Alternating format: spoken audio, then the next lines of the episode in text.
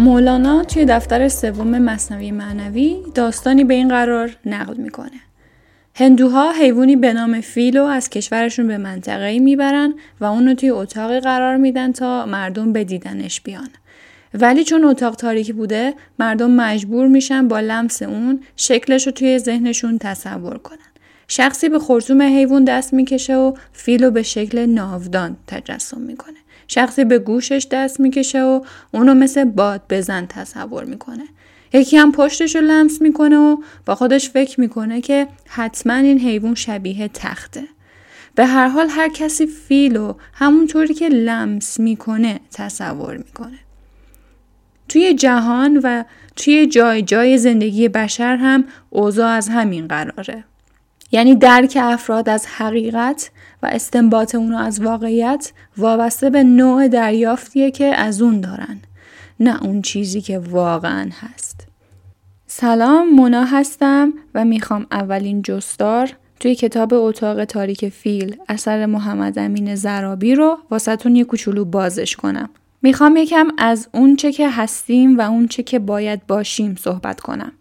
ما آدما توی کل زندگی 70 80 سالمون یه چیزی هستیم و یه چیزی می‌خوایم بشیم. همیشه هم می‌دونیم که باید بهتر از چیزی که هستیم باشیم.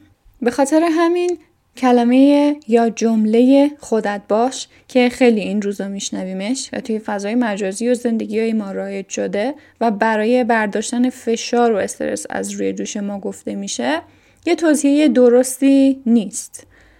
خودت باش یه مشکلی داره. اونم اینه که موتور آدمیزاد و واسه حرکت از چیزی که هست به چیزی که باید باشه خاموش می‌کنه. یعنی انگیزه تغییر رو به مرور از بین می‌بره. چون بهت یادآوری می‌کنه که خودت باش خودت باش خودت باش. و این توی ناخداگاه تو ذخیره میشه که تو هر کاری هم که بکنی هر قدرم احمقانه سطحی بیادبانه دور از شن باشه باز تو خودت هستی و هیچ عیبی نداره. همین چیزی که هستی خوبه. دائما توی ذهنت به خودت میگی که من خودمم و همینم که هستم. این در حالیه که ما باید دائما از چیزی که هستیم به چیزی که باید باشیم و الان نیستیم حرکت کنیم.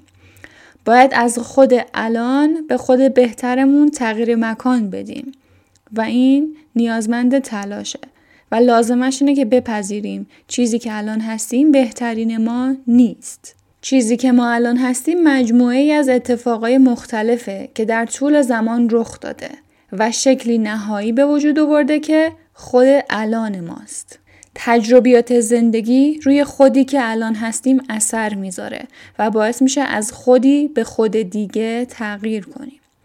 به رغم اینکه ما فکر می‌کنیم خود واحدی داریم درون ما هیئتی از خدای مختلف نشسته و توی تصمیم گیری ها هر کدومش حرف خودش رو می‌زنه و در نهایت خرد جمعی این خداست که منتج میشه به نتیجه واحد.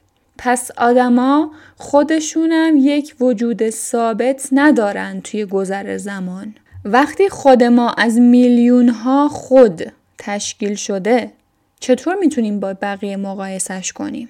چون از مسیر زندگی بقیه و تموم خودهایی که توی طول این مسیر تجربه کردن مطلع نیستیم مقایسه ما و بقیه بی اساسه.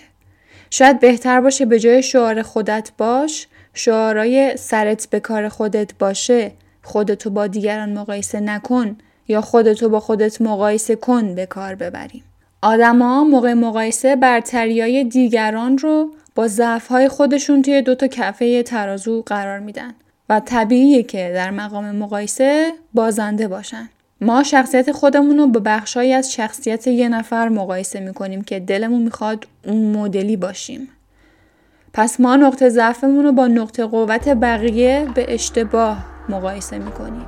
اینجاست که مولانا میگه ساعتی میزان آنی ساعتی موزون این بعد از این میزان خود شد تا شوی موزون خیش